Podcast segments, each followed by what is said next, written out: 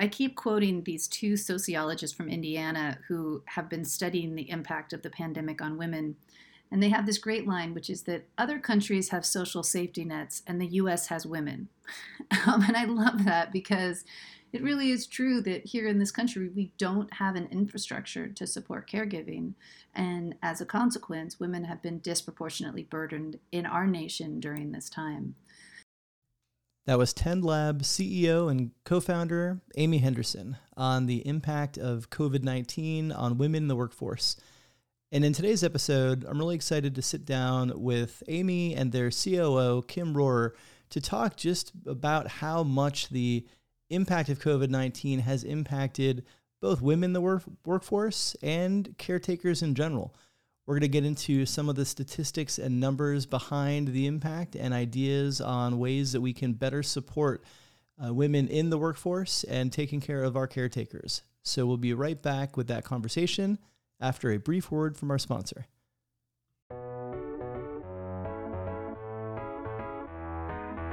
Redefining HR one podcast at a time. Support for the Redefining HR podcast comes from Pyn. Pyn is building the world's first employee centric communications tool, enabling your employees to automatically receive helpful messages at key moments throughout their journey, from onboarding to promotions and everywhere in between. Pyn helps companies battle communication overload and puts your employees in control over when and how they receive information. Go to pynhq.com for more information. That's P-Y-N-H-Q.com. And reinvent employee communications for the distributed workplace. And now, on to the show. Hey everyone, welcome to the Redefining HR podcast. I'm your host, Lars Schmidt. And today I am thrilled to have not one, but two guests with me for today's episode. I'll be speaking with the co founders and COO and co founder and CEO of TendLab, Amy Henderson and Kim Rohrer.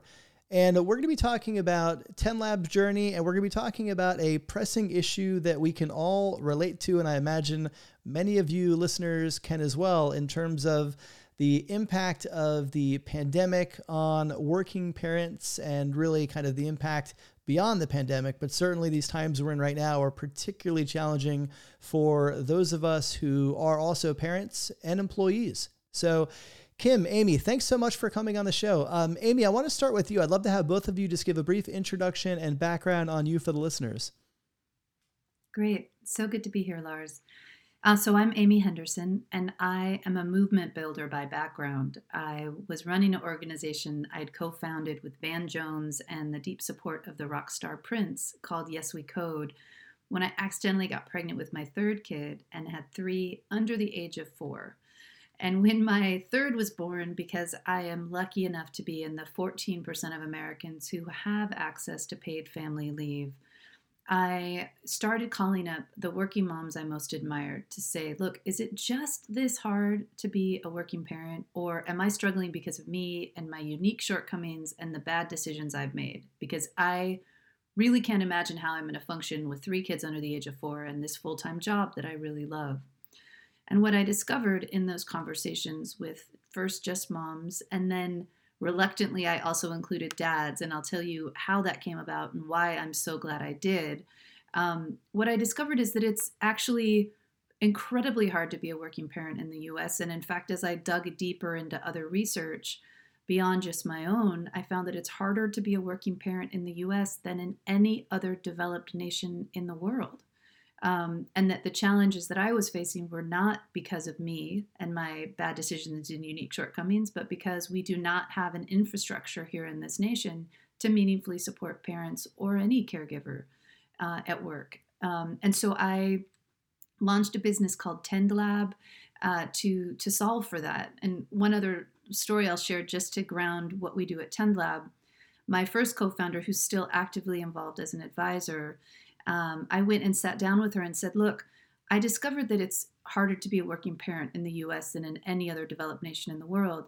But I also discovered that when parents get the support they need, they're likely to unlock a whole host of career critical skills. And when I shared with her what those skills were, she dropped her fork on her plate and said, Oh my God, Amy, we spend more money than I care to admit training our leaders to develop these skills. And you're telling me parenthood, possibly more than anything else, develops them? And I said, Yep. And so she joined me.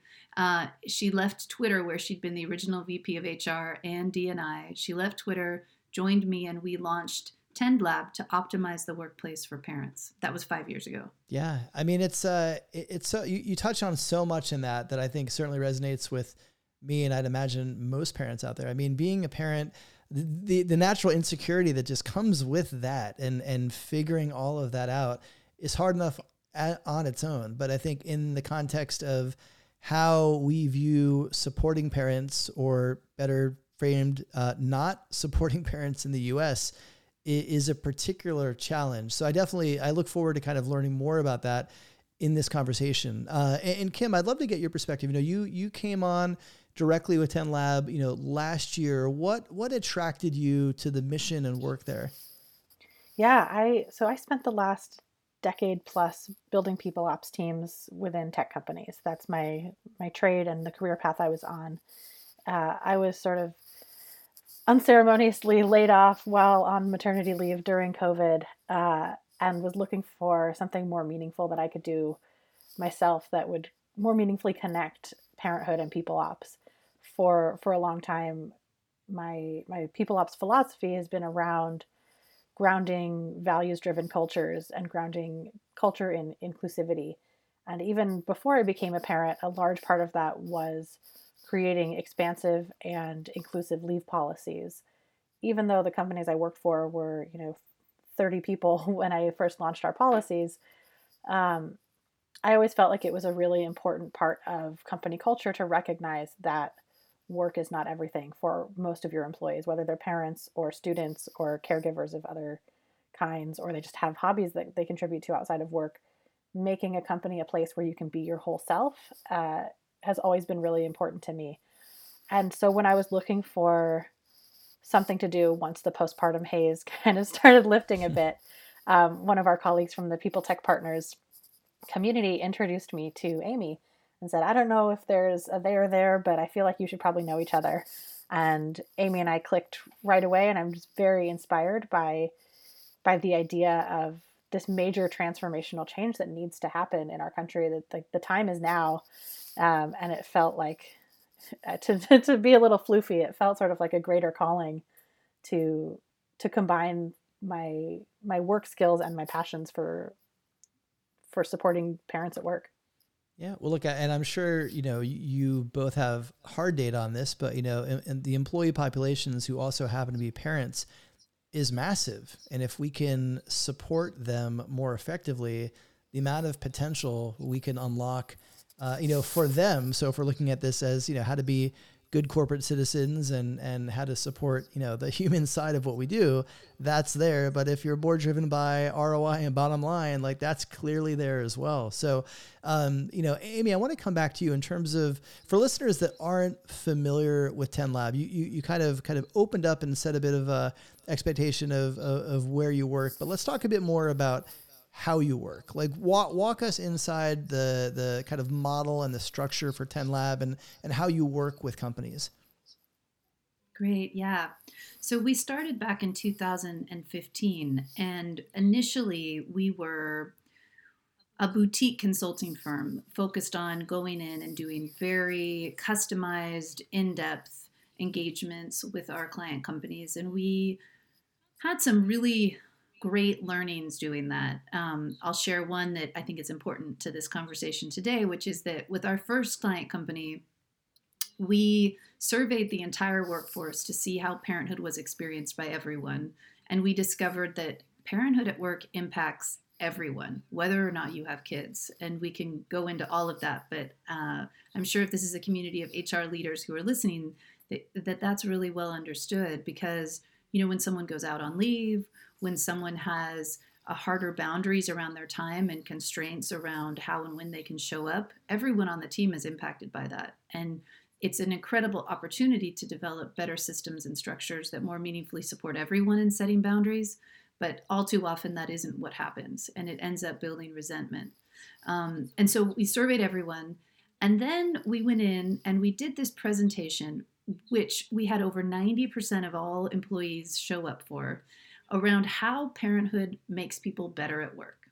And so we were very proud of ourselves. I remember um, Janet my uh, first co-founder who's very glamorous was wearing pleather pants and these incredible two-inch heels and i'd blown out my hair so i looked all fancy and we're standing in front of the room and we were you know these are all these great skills that parenthood unlocks and i shared all the research and i have a bit of a background in neuroscience so we put them up and it's you know the emotional intelligence uh, capacity to collaborate um, enhanced efficiency and productivity greater courage and enhanced purpose. That these are all the skills that um, neuroscience research, as well as other hard science, tells us that when parents get support, they can develop.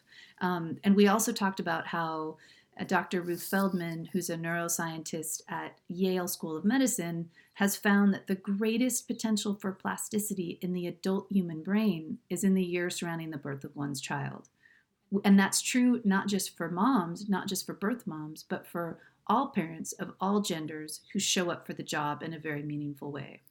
And so we stood up and we shared all this data, and we thought people were going to be so excited. Look at this amazing thing. We're dismantling all the bias, all the myths about how parenthood undermines you at work.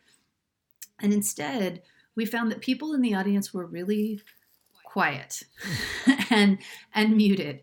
And so we um, you know fortunately i like talking about the hard things. So i sort of you know pulled in the mom belly that i'd been sucking in because i was trying to look professional and sort of walked out into the room and said okay why what's going on? Why are people having a hard time with this information? And what we discovered is that because we didn't talk about how hard it is to be a working parent and the very real challenges that folks face and the bias that's very real both for moms and engaged dads that people couldn't hear what we were saying. Um, and we've since learned that if we can't talk about the pain and shame that is part of being a working parent in the us today that our message doesn't resonate. So that's a big part of what we do now is we we're very upfront about the fact that there is pain and shame in being a working parent but that it's not our fault because we live in a structure that doesn't meaningfully support working parents. And and employers you know in the absence of any real federal support as we're the only nation in the developed world that doesn't provide any form of paid family leave with the exception of papua new guinea um, you know employers are really stuck carrying the burden of that responsibility and and often struggle to to figure out how to do that well. Um, so so this is a long-winded way of saying when we go into companies we were customized in-depth engagements at first. We then developed some um, sort of standard trainings and workshops based on all our experiences inside companies that were both for the entire workplace and for subsets of the workplace for parents for managers for senior leadership. Um, but then when covid struck we have transitioned into not just working inside individual workplaces, but to being movement builders. And so now at TendLab, and I'll, I'll let Kim weigh in on more of this in greater detail, but now at TendLab, we are continuing to work inside companies to optimize the workplace for parents, but we're also working to mobilize organizations and institutions to build coalitions to change the game for working parents. And we're working with a lot of really exciting partners right now to, to mobilize awareness, engagement, and action. Yeah, and Kim, I'd, I'd love to hear more from you. Yeah, I mean that's uh that that's a great kind of segue. Um, Kim, do you want to take it from there and kind of get into some more sure. of those the programs that you're involved with from a from a mobilization standpoint? Yeah. Um, so one of the things that I'm really excited about working with working through TendLab uh, on is the ability for us to partner with different organizations and communities um, to to build more together because if you know this Lars I think the the HR community is, in my experience, is like pretty uniquely community oriented, especially lately. Um, I think the HR community for a long time has cared so deeply about um, about creating better workplaces that are more equitable and more inclusive, and fostering this sense of belonging amongst all employees. That it's really exciting for me to now be on the other side of the table and be able to really deeply engage with my my people peers to to learn from what others are doing and also to to build stronger together. Um, where we have a new partnership with People Tech Partners, where we're providing opportunities for HR leaders in that community to be public about the work that they're doing to support parents. Um, we also, Amy is the co founder and still is running the FamTech Collaborative, which is a group of, correct me if I'm wrong, Amy, I think it's about 160 now um, mm-hmm. founders and CEOs of companies in the space of helping companies and helping parents uh, better support working caregivers.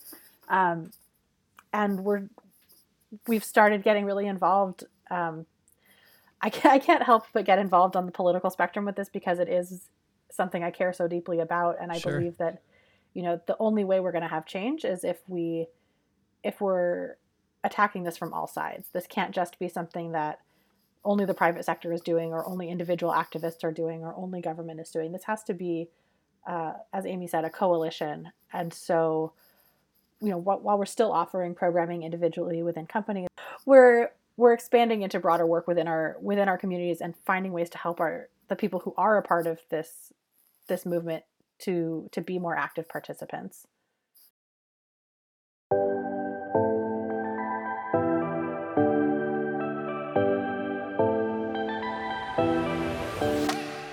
Hey everyone, I hope you're enjoying the show.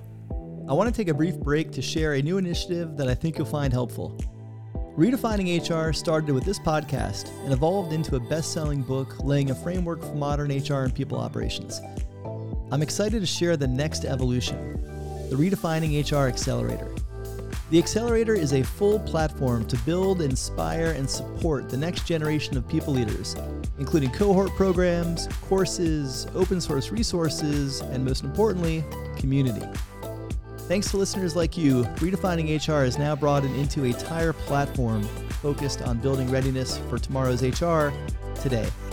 Learn more at redefininghr.com. And now, back to the show. Yeah, and I, you know, I appreciate the the framing around coalitions and community and the different, um, you know, stakeholders, for lack of a better word, that will that will be involved in this. And I think particularly now, as we talk about the, you know, the devastating impact of the pandemic, like the pandemic has been it's been hard for everybody, right? It's whether you're a working parent or an individual, it's been it's been difficult for you. But I think working parents, particularly in the U.S., where our support networks of school uh, has been stripped away for many of us. Uh, I've you know been we've been doing homeschooling years, so I can appreciate that. So it's been uniquely challenging on us, but even more so, significantly disproportionately impactful to working women. And uh, just this week, I was reading a, a, CBS News report that said nearly 3 million women have left the workforce since the pandemic hit. And, and I'm curious to get your perspectives, like as you as you think about how you engage in the private sector, the public sector, government sector, and and build coalitions across those. How do we begin to recoup those losses to our workforce, those those significantly and overwhelmingly lopsided towards women? uh, you know, impact to the workforce as a result of the pandemic? I'm happy to take a stab at that one to start with, and then Kim, please feel free to weigh in. Yeah, please. Um, you know, I keep quoting these two sociologists from Indiana who have been studying the impact of the pandemic on women. And they have this great line, which is that other countries have social safety nets and the US has women. Um, and I love that because right. it really is true that here in this country, we don't have an infrastructure to support caregiving. And as a consequence, women have been disproportionately burdened in our nation during this time. And, you know, I'll go back to when I was first introducing myself and talking about where I started with TendLab when only interviewing moms felt like the only path forward. When I discovered the research around how dads can transform as much as primary care breastfeeding birth mothers if they show up for the job, it changed a lot for me both personally and professionally in terms of my focus for this work. Um, personally, I can share that my my my youngest was six months old when I discovered that, and I told my husband, "Hey, look, did you know that you can have the same instinctual response to our child as I do, but only if you show up for the job?" And he said, Great, you know, how do I do that? And what we started doing at night was when our littlest would cry, when she would wake up, um, and I would, like I had done with my previous two kids, like wake up the second she thought about crying. Um, and, and my husband would snore like that, you know, he would snore through anything. I mean, the house would burn down and he would be happily snoring next to me. Um, what I started doing was waking him up at night. And what what happened is that he was able to put her to sleep faster and she stayed asleep longer when he was the one that went to her. And she was about nine months old, so this has been happening for about three months. When we were in the kitchen one morning and he said to me, Hey, how come you didn't wake me up last night? And I said, What do you mean? And he said, Well, you know, Grace woke up and you didn't wake me up. And I said, You heard her and I didn't? and he said, Yep. it was a miracle. and that and that actually then continued to happen. And so I had seen firsthand that it was possible for, you know, uh, my husband, who I thought would never develop the same capacity as me, for him to to develop those same instinctual responses to our kids, and he's now much more um, bonded to our third and much more capable of showing up for our older two because he earned it. He had to gain that by showing up in those yeah. hard moments. And so, what I would say as it relates to this conversation is that you know, we as a nation, and I would say as a global community, although the Norwegian countries are far ahead of us on this one, I think the solution to our to our inequitable status of caregiving in the country is to recognize that men are just as capable as women and that they should show up for the job not just because it's good for their wives, which research shows it's good for them, their mental health, and their careers, not just good for their kids, which research shows it's good for their mental health, confidence, and academic performance, and not just good for the dads, which I wrote an article in Slate about how men who show up for caregiving are likely to develop all these career critical skills that I've talked about, but also because it's it's incredibly important for our workplaces that we have people of all genders showing up for caregiving so they can develop the skills that we need in the modern workplace. And these skills are more important now than ever. And and it is an economic imperative that we start to resource prioritize and value the people who possibly more than anyone else are capable of developing them. Yeah and i would i to piggyback on that amy i think we, we've been talking a lot about the future of work, and I know Lars, this is a, hot topic in your world as well right now. What does the return to the workplace look like, and what does the future of work look like? And there is no future of work that I can imagine without supporting working parents, without supporting working caregivers as a whole. This can't just be a women's issue, as as staggering as these numbers are, and they're they are staggering. This can't be a women's issue. This can't just be about women are leaving the workforce. How do we get women back into the workforce? This has to be a, a human issue. This has to be an all encompassing issue that we've learned so much in this last year about all of the things that are broken about the way working caregivers exist in companies and in the, the world. Uh, we can't go backwards. There's there is no future without changing the way we, we integrate care and work. Yeah, and I'm actually uh, as we as we look at we think about some of the conversations we're having right now around like return to workplace and the increase in uh, you know hybrid and remote structures and you know the very definitions of work. Like a lot of our you know what we consider to be work is kind of held over thinking from the industrial age right? It happens uh, monday through friday. It happens nine to five. It has to happen in office. Uh, it's deeply embedded with you know gender stereotypes of the role of a of a you know man and a woman, particularly as it relates to to leave policies. You know, and I'm wondering if this this big kind of um, you know reset in a lot of ways that we have a unique opportunity for uh, will actually begin to change some of those long held beliefs, particularly looking at more employees, um, you know, not interested in going back into an office and certainly not five days a week. Like, uh, what, what do you see as as we have these conversations and as more companies shift towards hybrid and remote models? How do you see that impacting, you know, their ability to create more more equitable uh, programs and support systems for their working parents? One thing that I that I think is super interesting about this, that's like tapping into all of my my workplace and people ops whatever part of my lizard brain is still functioning in that world. like there's this idea that I always subscribed to that um, flexible work arrangements are the best for everyone. Allowing people to work remote if that works for them, come into the office if that works for them, and just letting employees decide what is their best work environment. That that was sort of a a really good way to be. Um, and through some of the research we've been doing lately, I've I've really changed my thinking. And the really important thing is intentionality and communication around this type of new way of working. Because one of the things that we we've learned in some of our research lately has been around that if you allow flexible work arrangements and it's a come to the office if you want, stay home if you want. Guess who's going to be the one likely staying home? It's going to be a lot yeah. of the women uh, staying home. And, you know, we're obviously, this isn't a very heteronormative, cisgendered way of thinking for simplification purposes. It's clearly not um, indicative of the, the whole population. Um, but over broadly speaking, you're going to have the whoever takes on the primary caregiving responsibilities be the one that works more from home and doesn't have the face time in the office as much.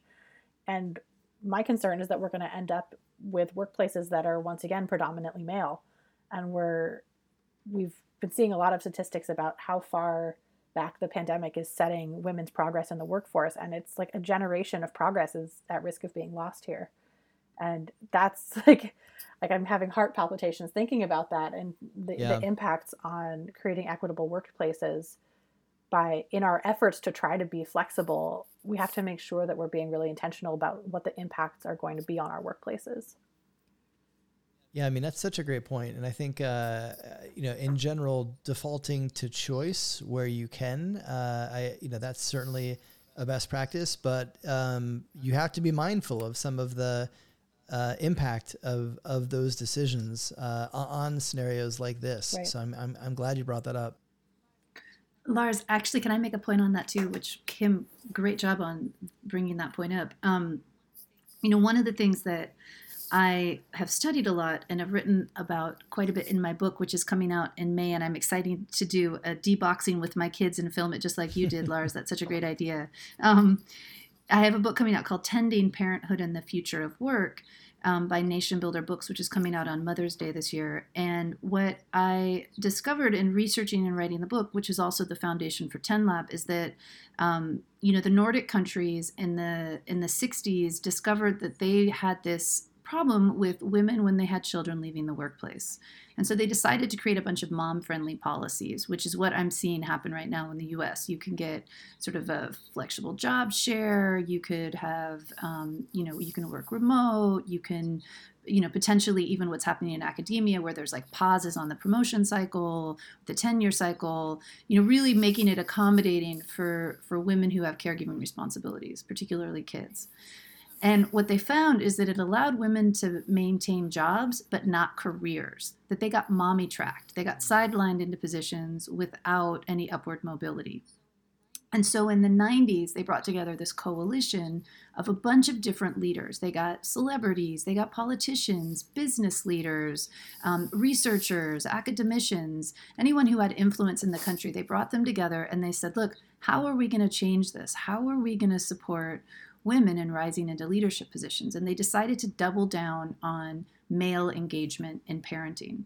Um, and they created this use it or lose it policy for parental leave for dads, where you you took all whatever length of time leave you had generally about three months a dad was took all three months of leave or he didn't get a single day of leave um, and in addition to running these really robust ad campaigns where they had like a tattooed dad with a beer in his hand, like putting the baby in the front pack and they plastered it all over like car shops, um, you know, like really making it like the manly thing to do to take your right. leave.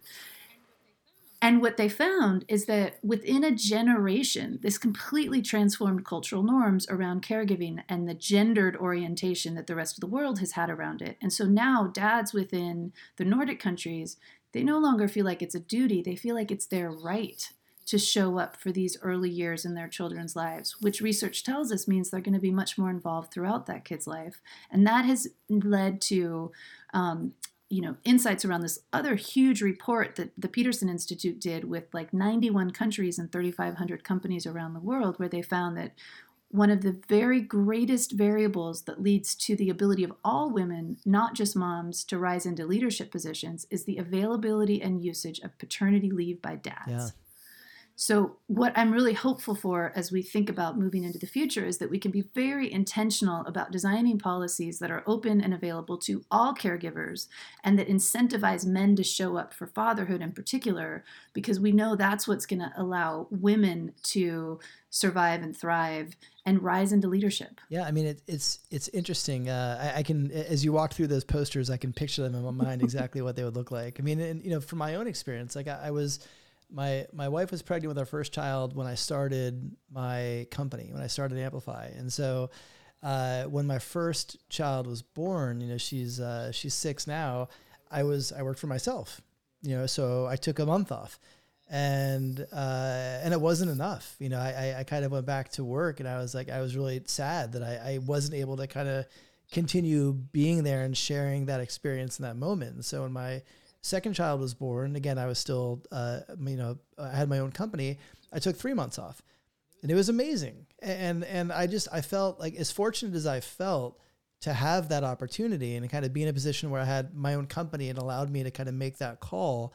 Uh, I, I I felt bad that so few dads have that opportunity. Mm-hmm. Uh, you know, it's just not something that is that they're set up to take advantage of within. And so you have, you know, whether it's, uh, you know, legacy kind of archaic mindset, or there's a real will and a desire, but there aren't the support systems within their company to allow them to do that. Um, you know, it's just, I think we have so much work there to do for, for all the reasons you mentioned. When you have an engaged and an active father kind of participating, especially at that stage, it unlocks so many things. And so we have to do what we can to remove you know, more of these barriers so that more dads have those same opportunities. Yep. And Lars, would you tell us a little bit about like how that experience was for you? Like how did it how did it transform you showing up for fatherhood in such a meaningful way during that critical Yeah, window? I just I think for me there was um there was no separation of duties um, and and you know there, uh, there wasn't a okay well you know my my wife was is breastfeeding so she's doing that in the evenings and I'm sleeping. Like if she got up to feed either kid I got up with her. And I went in the room with her and I you know bought all kinds of random things on Kickstarter uh, which is a really weird way of like okay I'm up I'm like like seriously so many strange things. But I was there and, and I was present. And and you know uh, when when they got up in the middle of the night I would help put them down. And I think it just it was uh, there was a sense that we were in it together. Um, you know, there was a sense that there wasn't this kind of separation. Well, I, am a dad, so and and that that has carried through. I mean, my my daughters are you know almost five and six now, and um, you know that that has carried through. I think to how we we interact as a family to this day. There there's no kind of uh, you know gendered roles in terms of you do this or you do that. Uh, and I think having that foundation then at that at that early stage um, really allowed us to have the bond and the relationship as a family that we do now. So I think it was uh, it was invaluable. And Lars, how do you think that impacted the way you show up in your work? Um, yeah, I mean, I, I think I I'm certainly. Uh, you know, I, I, I, cringe every time I use uh, empathy these days because I think we we over rely on it, especially in HR. But I think um, more understanding, uh, more patient, um, more, uh, you know, seeking to understand even more, uh, especially experiences that aren't my own. Um, and so I, I, think in all those ways, I think it's made me a better, uh, you know, it's interesting. Like I, I, still have my own company. I have a few different entrepreneurial projects that, uh, that I'm uh, responsible for and some different editorial projects as well. But I think I've been able to, because of that experience, I've been able to design, and I feel insanely fortunate for this, um, but design a, a, a life that centers around family.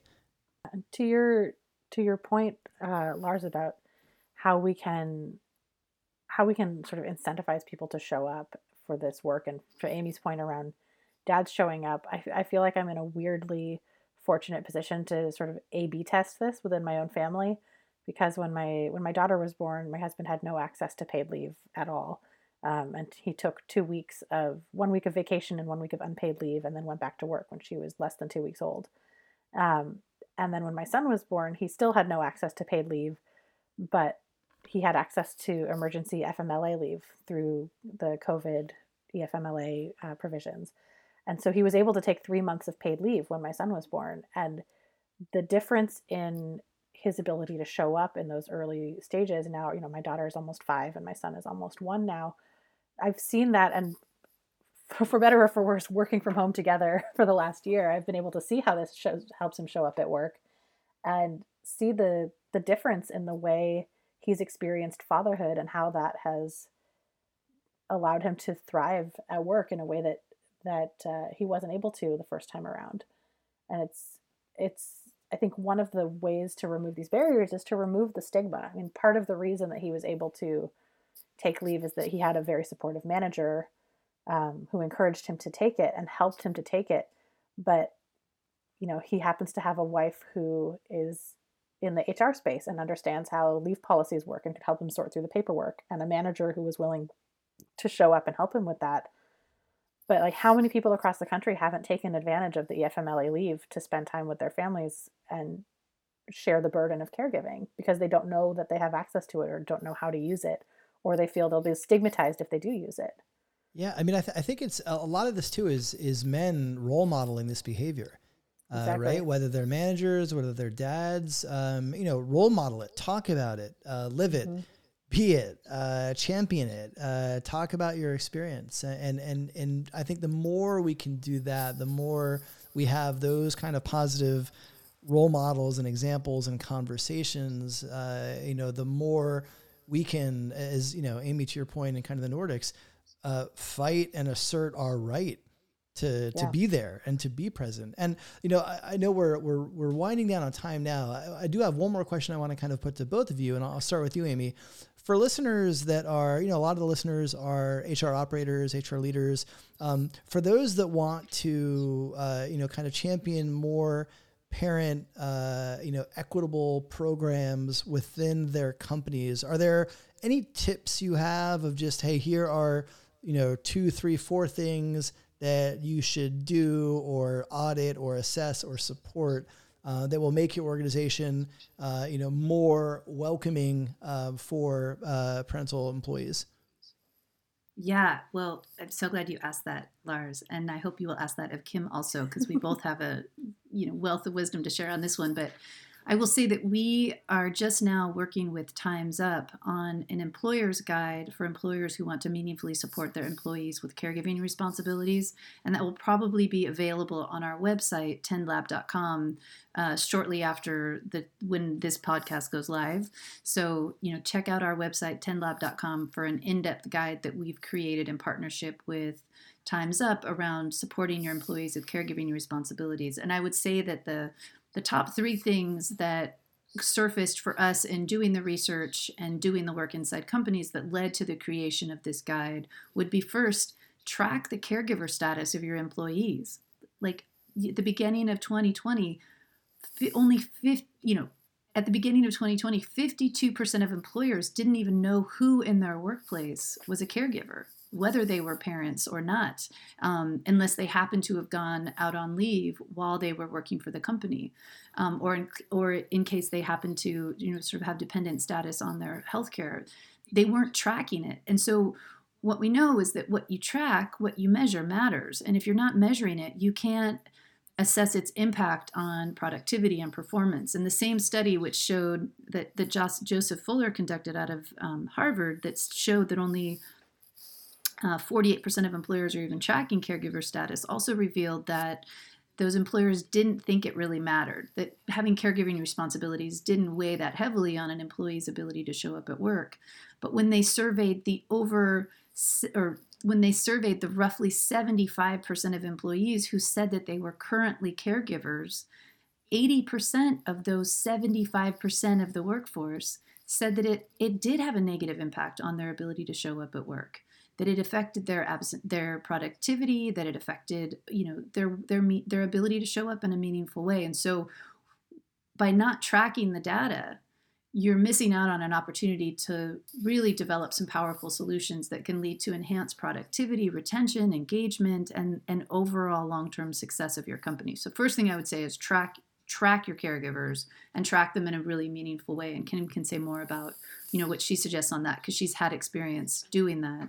Um, the second thing I would say is model from the top, just like you said, Lars. Model from the top that caregiving is a value within the company and that you, as a leader within your company, value and prioritize caregiving of your loved ones so that it's safe for others to do the same.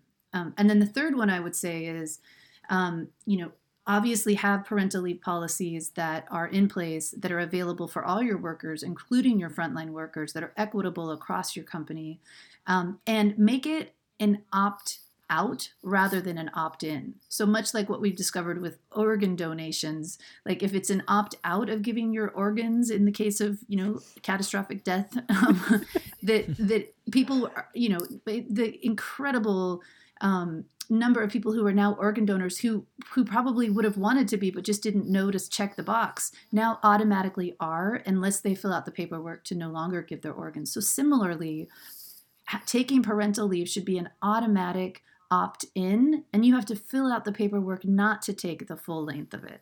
And i think in that way we can help to we can help to move closer to the nordic countries and that it being a given and an expectation and an assumption that everyone will take that leave.